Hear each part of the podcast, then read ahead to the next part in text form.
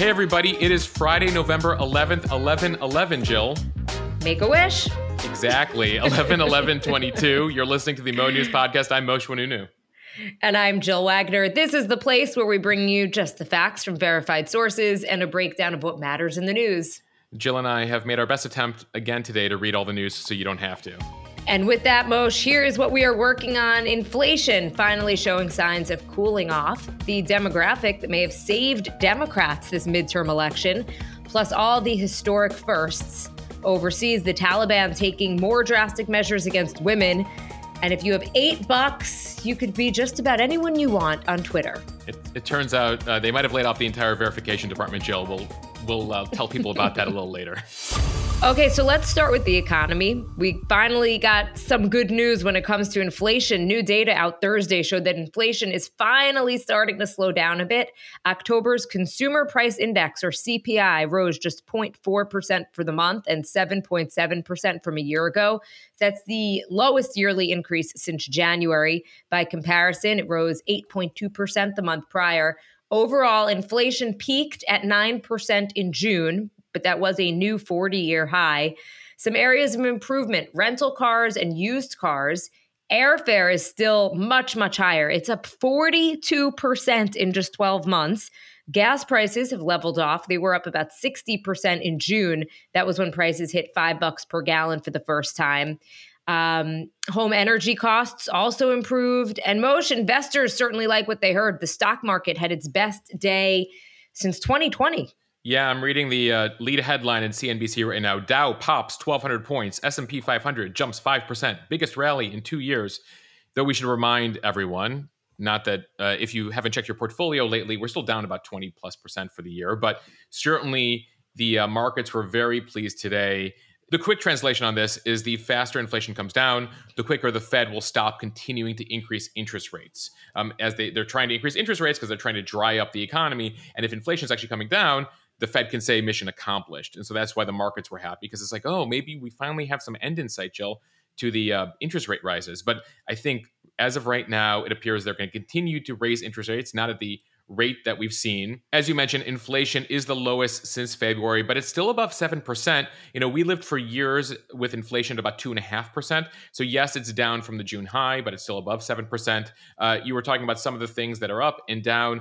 A couple other things I noticed: clothing prices fell, natural gas fell, chicken prices fell, and groceries only increased by a very small margin. But one of the big issues continues to be rent. About 1 in 4 Americans rent their homes, and the increase in rent year over year was the largest increase since 1982. So that continues to be one of the issues there. And the thing about rent is it's very sticky. So once rent goes up, it's hard to bring it back down. You know, there's certain things once you raise the price, very few landlords are going to say, all right, let's lower it. And the same thing with food and other things as well. A lot of these companies, we've talked about some of the big food manufacturers who've raised prices. I doubt that many of them are going to lower the prices, and so I think I don't want to get too ahead of ourselves with the inflation, because right. As somebody who does the food shopping for my family, I am amazed every single time I go into a supermarket how much it's costing me.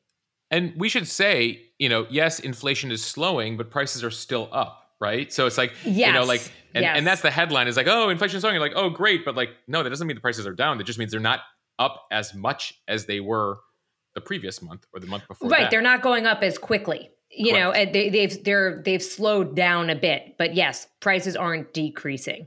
So I think that's a great point.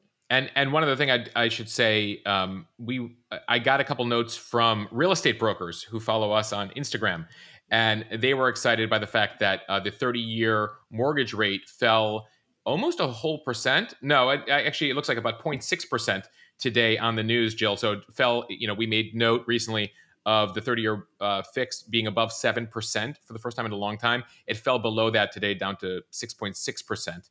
So that's significant. But again, putting things into context here, which we try to do, that's still double, 6.6%, still double what it was last year at this time. So, if you're continuing to see rent increase prices, the mortgage rate is falling, but still not quite where it was last year. All right, let's talk about the election. The dust finally settling from election night 2022, but votes are still being counted in key battleground races across the country.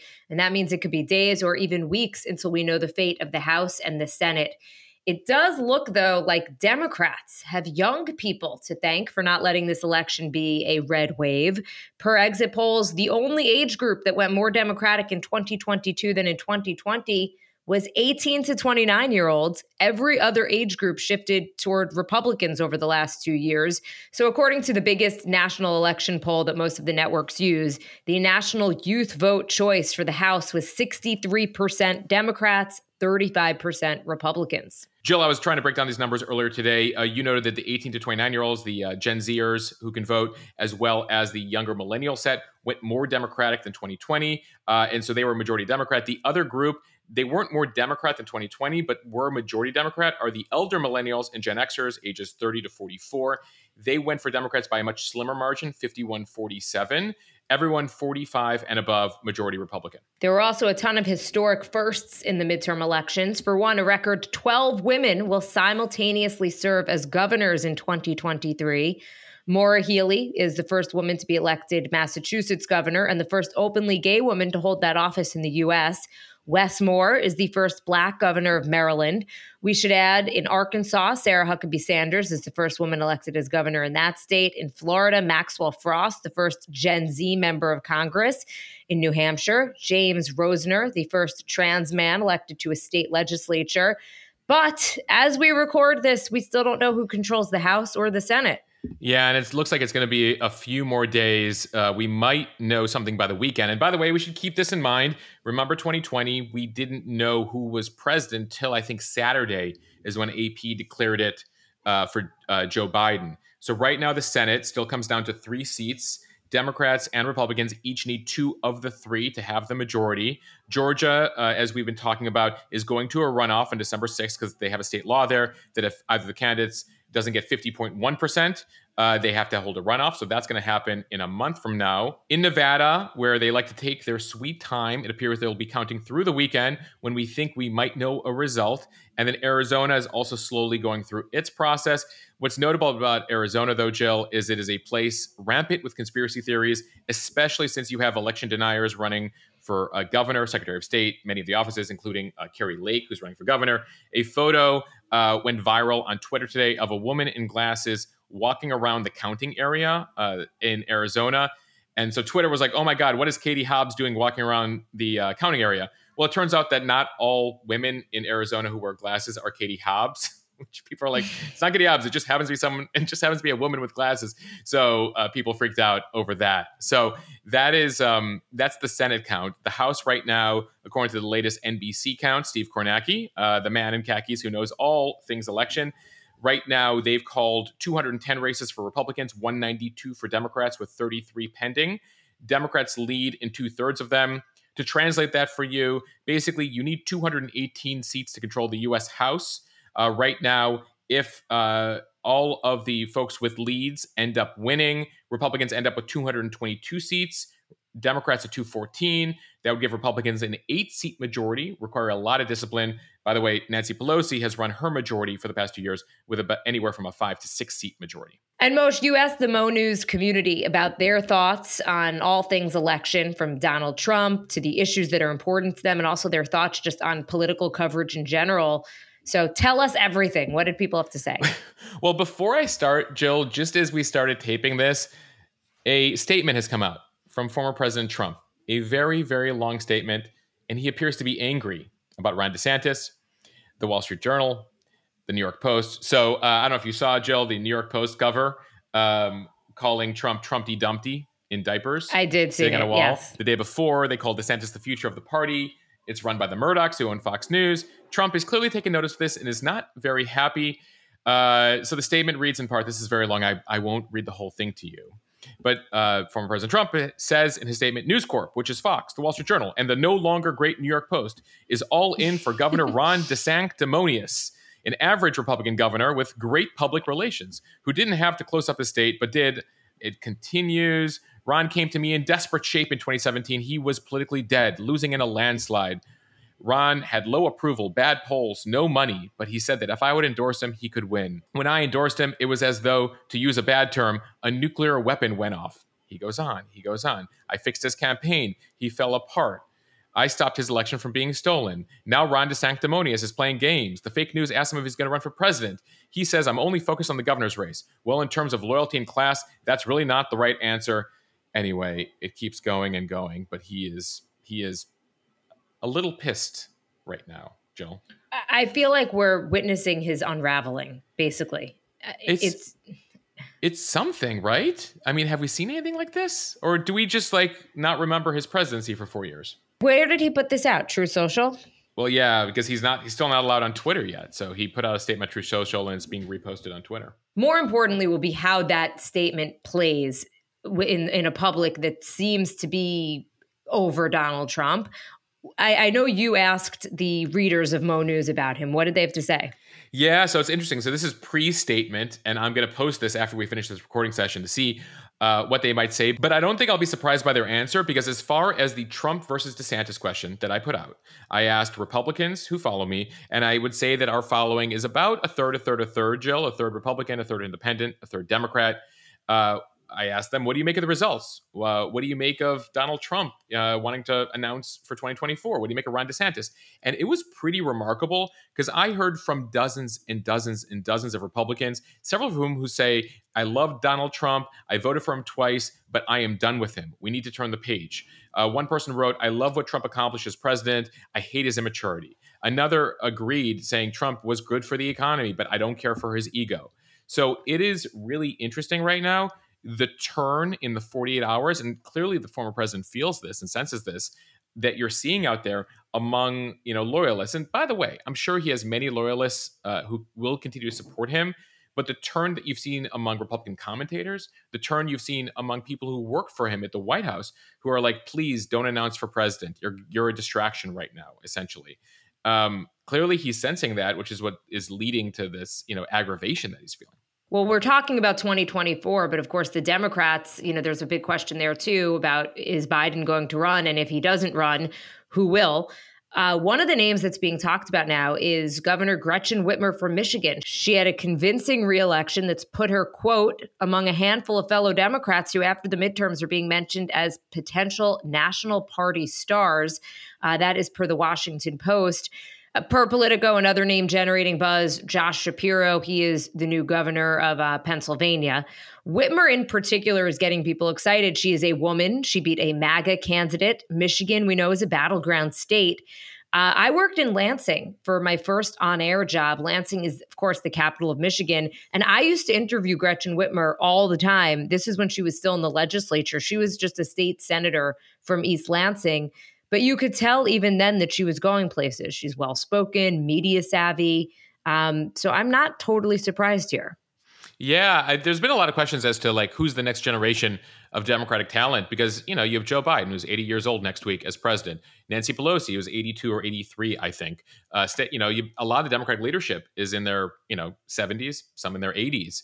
So, there's been a big question as to who this next generation is going to be. And to your point, Jill, about interviewing young politicians and kind of seeing that they're going to go somewhere. I think, many people saw the same thing with a very young state legislator named Barack Obama, and including people in the party who were like, yo, wait your turn, man. And he's like, I'm not waiting my turn. And he became president, right? And by the way, I'll plug the interview I did with Richie Torres, which you can check out on the feed. Richie Torres, 34 years old. I think he's the fifth youngest member of the U.S. House. He's another person who is very media savvy, well-spoken, self-critical about the Democratic Party. And so I had the opportunity to speak to him. I thought he had some very interesting thoughts. And he appears to be a bright star with a future in the Democratic Party. Jill, I know we have a lot of other news to get to in this podcast, but I want to take a moment right now to thank our sponsor this week, Athletic Greens. I started taking their AG1 supplement a couple months ago, and I'm very excited to share my experience with you. As many of you know, trying to get all your vitamins in can be hard to keep track of and can get pricey. I was actually previously taking various vitamins with breakfast, with lunch, with dinner. I've been taking the AG1 supplement for a couple months now, and I found nothing simpler. It's just one scoop in a glass of water in the morning, and that's it. It's simple and affordable. The AG1 powder contains 75 important ingredients, including tons of vitamins and minerals. In addition, AG1 has pre and probiotics to support your gut health.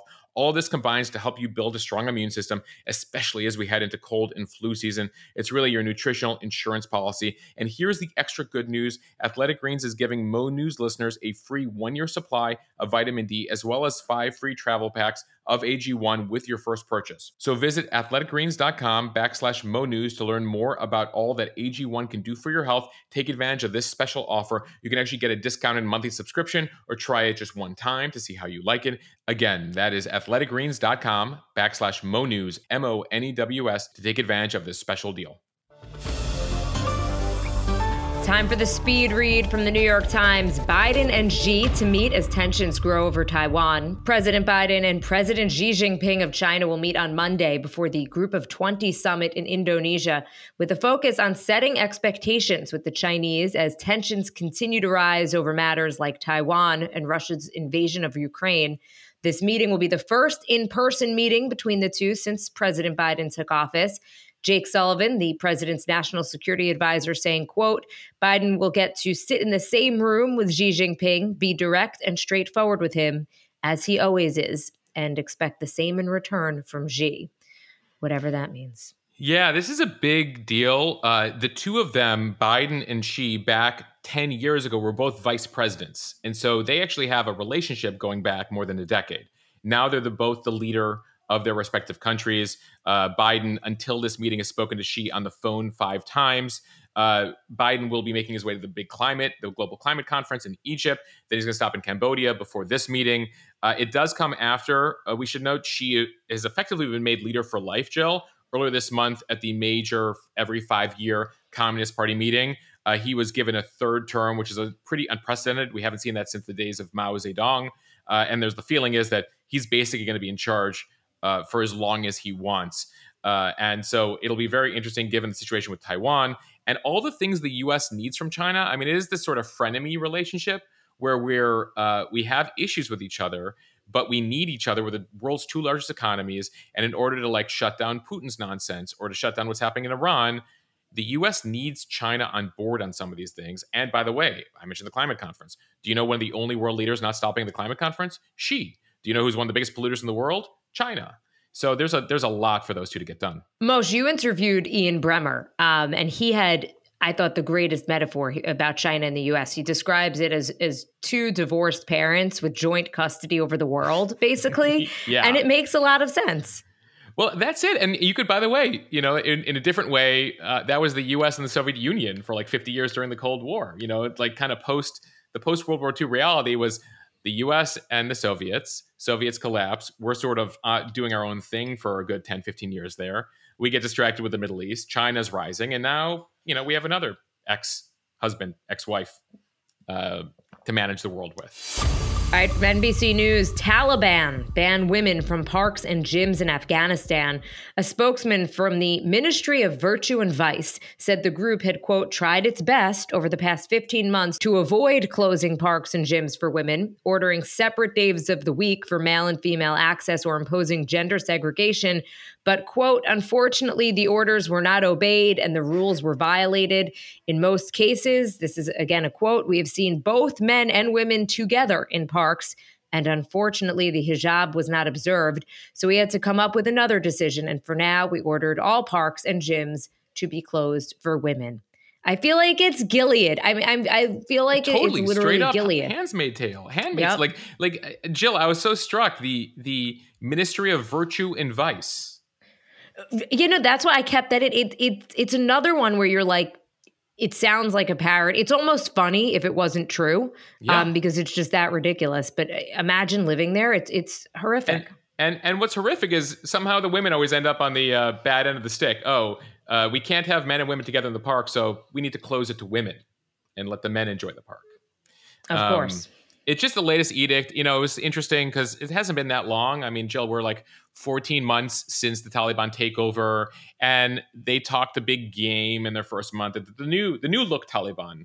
We're not the old school Taliban from 20 years ago. We're going to consider things for women and consider rights. And it turns out that, they've considered it and they've decided it's not the case. And it's terrible to see. And this is one of the things you're seeing the women of Iran fight as well. This sort of backwards 11th century interpretation of Islamic law. And by the way, Jill, if those clerics in charge actually studied Islamic history, you would see that in the early years of Muhammad and the rise of Islam, he actually had promoted female lieutenants. They were in charge of things and given a lot of rights. In fact, it's crazy that in Islam, in some of these countries, women had more rights 1,000 years ago than they have today. From CNN, the U.S. observed the Russian Navy preparing for a possible test of a new nuclear-powered torpedo in recent weeks. A senior U.S. official with direct knowledge told CNN. In the last week, the vessels were observed leaving the testing area in the Arctic Sea and heading back to port without carrying a test. The U.S. believes the Russians may have encountered technical difficulties. The Poseidon torpedo is a nuclear-powered, unmanned underwater vehicle capable of carrying both conventional and nuclear munitions. Its nuclear propulsion system gives the Poseidon virtually limitless range. Scared yet? Oh, boy. Yeah. You know what I don't like to hear, Jill? Russian military and technical difficulties and nuclear weapons. But apparently the U.S. does not believe any test would have involved detonating a nuclear device. Any danger would have come from a malfunction of that nuclear propulsion system. And again, they had a technical issue here. You know, it's going to be notable here because with climate change, the Arctic has melted. So there's this whole basically underwater war happening up at the top of Earth right now, where there was once ice during the winter and some of the summer. And right now, even in the winter, parts of it aren't freezing. So there's a lot happening. And by the way, think about it. The quickest route around the globe sometimes is across the top. And so, something we're all watching right now, and certainly the U.S. military is watching, is what's happening in the Arctic. And that just, something to keep in mind. What's so scary about this, I don't know if you've heard any experts talking about the possibility of Russia detonating some type of dirty weapon or nuclear weapon and whatnot, is that they don't put it at 0%. Like they talk about it, they're like, it's only 10%. And I always think 10%, I mean, that's crazy. That is to the fact that it's even a 1 in 10 chance that something like this could happen. And the problem is if there was an accident or if, something malfunctioned, and we respond or there's a response, I mean, you're basically just inching closer and closer to some type of nuclear war. And that's frightening. Yeah, I mean, I don't want to scare people too much. At this point, I know there's a lot of talk about it. And, even President Biden has said, like, there's not a 0 chance of it. At the same time, though, the way we have armed ourselves over the course of the past 100 years, basically, the whole concept is called mutually assured destruction. We have so many weapons that we're all gone in that sort of situation. So the idea is no one uses it because they know the consequences could mean that we're all gone and nobody has a death wish for their country. So at the end of the day, it appears that Putin's on the run here in Ukraine. He continues to sort of show what he can, given the complete debacle that his war has turned into in Ukraine. And he likes to threaten stuff because he hopes that will scare us from stopping him from doing anything. And so he throws around that language, and it is scary at the same time. And you would hope that responsible leaders don't throw around that sort of language, but he does. And let's hope that cooler heads prevail here, especially as we've begun to talk this week about Zelensky laying out what peace talks would look like to Putin. But it all falls on Vladimir Putin right now. From Bloomberg, Musk's first email to Twitter staff ends remote work. So Elon Musk emailed his workers for the first time on Wednesday to prepare them for, quote, difficult times ahead and ban remote work unless he personally approved it. He said there's no way to sugarcoat the message about the economic outlook and how it will affect an advertising-dependent company like Twitter. Now, the new rules kick in immediately, and he says he expects employees to be in the office for at least 40 hours per week. You might remember prior to Musk's arrival, Twitter established a permanent work from anywhere arrangement for its workers. Yeah, and what's interesting here is that he also warned employees that it might not have enough cash to survive. It was kind of a scary message that Musk laid out, Jill, on the future of Twitter. I mean, maybe that's his leadership style. It does come, by the way, as they cut 50% of their staff, and they're clearly having some growing pains. We teased it at the top of the podcast, but we've talked about how you can now pay $8 to get one of those verified checks to show that you're a real person. Well, it turns out they seem to be handing out verified checks to just about anybody. And this is a couple of them caught my attention, Jill. So a fake Eli Lilly account, the pharmaceutical company, promoted that they would now be offering free insulin to all, which then led the real Eli Lilly, which also has a blue check, to be like, no, we're the real Eli Lilly. That's not happening. Don't follow the fake Eli Lilly with a blue check. Twitter took that down. Then you had a fake Ron DeSantis account that also got a blue check saying he's going to come after Trump. Trump should be scared of him. Which, by the way, you look at that, you see the blue check, and you're like, oh. And it turns out, no, is Ron, but the O in Ron was a 0, but you could hardly tell it. So they had to take that down. There's a fake LeBron James account. A fake LeBron James account said he was leaving the Lakers and going back to Cleveland, which freaked out some fans. But my favorite, Jill, is fake Jesus. @Jesus got a verification, which means someone at Twitter, maybe they verified that Jesus Christ is actually on Twitter, but fake Jesus is on Twitter with a blue check. So some of this is funny, right? Like the fake Jesus and certain things, you could see that people have a sense of humor, but you also see there's a lot of potential for this to get dangerous, actually. I mean, can you imagine a fake world leader? You don't realize it's a fake leader, putting a threat out. There's so much potential for this to go so very wrong. Oh, you mean a worldwide social media network where all the top business leaders, stock traders, politicians, and military leaders, and not being able to actually verify who anybody is could be a bad thing. I mean, this is people's fear, is that you need to have a very serious person in charge of this. The aforementioned Vladimir Putin. What happens if a Vladimir Putin with a blue check is like, yeah, I'm launching nuclear war in 2 minutes. What does that do? It messes with markets, billions of dollars. It freaks people out. Somebody, like a lot of bad things could happen in this situation. And so, clearly there's growing pains on Twitter, but growing pains at a company that is public facing and impacts the news and everything happening out there and stocks and whatnot. That's dangerous. And on that light note, cheers to the freaking weekend, Mosh. Let's talk about what we're going to be watching, reading, and eating this weekend. I'm going to be watching Manifest Season 4 on Netflix. Wait, tell me about the show. I don't know much about it. It's great. It was on one of the networks, actually. Netflix picked it up and it got wildly popular on Netflix, so much so that Netflix, I believe, produced Season 4. Oh, okay. Like everybody wanted more because it kind of was left on a cliffhanger. It kind of like feels like Lost a little bit in the way that it starts. It'll get you hooked right away. They're on a plane and you don't know exactly what happens. And it's like a little sci-fi. It jumps the shark a little bit, I think, but it's really good. Is it one of those shows, now you're in season 4, is one of those shows where like you're like, and season 3 is really weak, but you just got to get through it? Like I feel like every show has one of those seasons.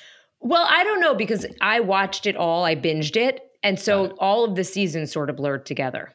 Got it. Yeah, no, I always feel like there was a season of Breaking Bad where you're like, you just got to get through that season. And there's like a season, there's all these shows where it's like, there's always a weak season that you're just like, no, you just have to then get to the good season.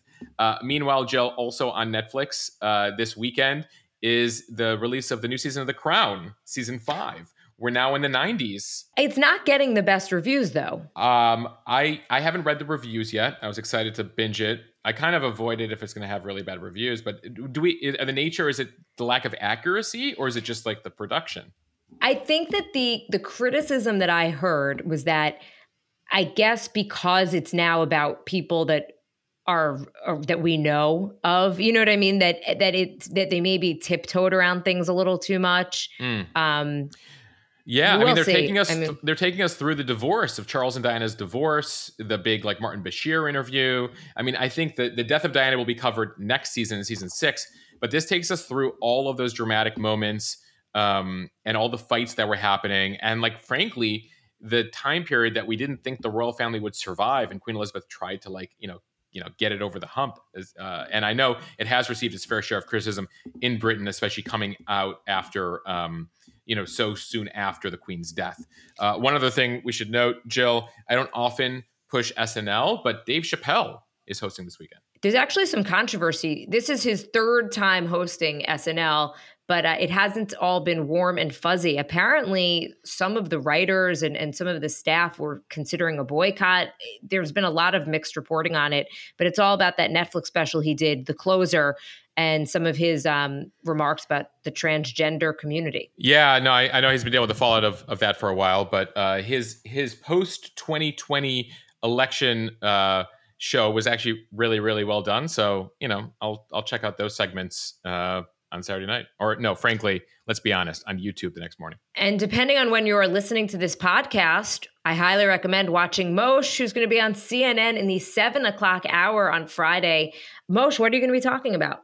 Well, yeah, we don't often recommend cable news here in the Mo News community, but I'll be on for a segment. They've invited me on. They are very interested in what we're building here at Mo News, especially the interactions that we get to have on the Instagram account. So we're talking about how you are talking about the election, why you voted the way you did, your feelings about the media writ large. So I'm looking forward to spreading the word. I am excited to watch, and I do think that you have tapped into something very real. We've talked about this all the time. It's missing right now from just the overall national discussion. The viewers, the readers that you have, I think are. I love reading the comments that you post. I love seeing what people are thinking. It feels like you've created an environment where people do feel comfortable talking about their opinions and doing so in a way that's like not immature, not name calling, not divisive, but just kind of, hey, we see things differently. And I love it. It's my favorite part of your Instagram account. I'm very looking forward to seeing you on CNN. Jill, and something I want us to bring to this podcast too. I know some people have set up like voicemail lines where we can like take callers. So I'd love to consider that. And we should mention, as we talk about that, we're rethinking the newsletter. We're actually going to put it on hiatus after today's edition. And the goal is to relaunch it next year, where we begin to really incorporate more of what we've been doing on the Instagram account in the newsletter. I'm glad you mentioned that, Mosh. And so just a heads up for everybody, if you're used to getting Mo News in your inbox, we're going dark for a little bit, but we'll be back in the new year. So a lot to look forward to. Mosh, what are you reading this weekend? Real briefly, there's a piece in The Atlantic about the decline of social media that I think is fascinating. I'll include the link in the show notes. Basically, it talks about how we often just refer to social media as one thing, but it began as one thing and it's become something else. And the evolution basically talks about how it began as a Rolodex for you to connect with people, you know, on Facebook, on LinkedIn, etc. And it turned us into broadcasters somewhere around 2011, 2012, with all of the opining and the yelling at each other. So there were these like high-minded goals of connecting you with people initially, and then it just, you know, it went downhill quickly. Okay, we've done watching, reading. Jill, what are you eating this weekend? Okay, I am embarrassingly late to the game, but I just discovered Trader Joe's. Stop. And so I 2014 is calling. Yes. Exactly. So I asked on my Instagram, which is Jill R. Wagner, if anyone wants to follow me, what to get there, because it's a little bit overwhelming when you go. I got so many suggestions. The overwhelming response: cauliflower gnocchi and these mini ice cream cones. So I did this big shopping earlier this week, so I'm probably just going to be eating Trader Joe's. Yeah, the mini ice cream cones. 2 thumbs up. I am munching here right now. My wife has come up with a gluten-free peanut butter and jam thumbprint cookie. She's posted it on her Instagram account. We're giving you a whole list of Instagram accounts to follow right now. She's at alsall, at A-L-S-A-L-L. She's made them a few times now, and I can't get enough, and I'm looking forward to taking a stab at her latest batch. All right, everybody, have a wonderful Veterans Day. A big thank you to all of the veterans out there and everyone in the military in general. Appreciate it very much. Yes, and a belated happy birthday to the Marines. They are officially 247 years old, a year older than America itself. They actually were founded before we declared independence from Great Britain. So thankful for all the Marines out there. So happy birthday to the Marine Corps. And before we go, a reminder to subscribe or follow this show so you don't miss a single episode. You can do it on your app right now and leave us a review. If you're liking what we're doing, a review would be greatly appreciated. It helps us continue to grow the program. All right, everyone, have a good weekend. See ya.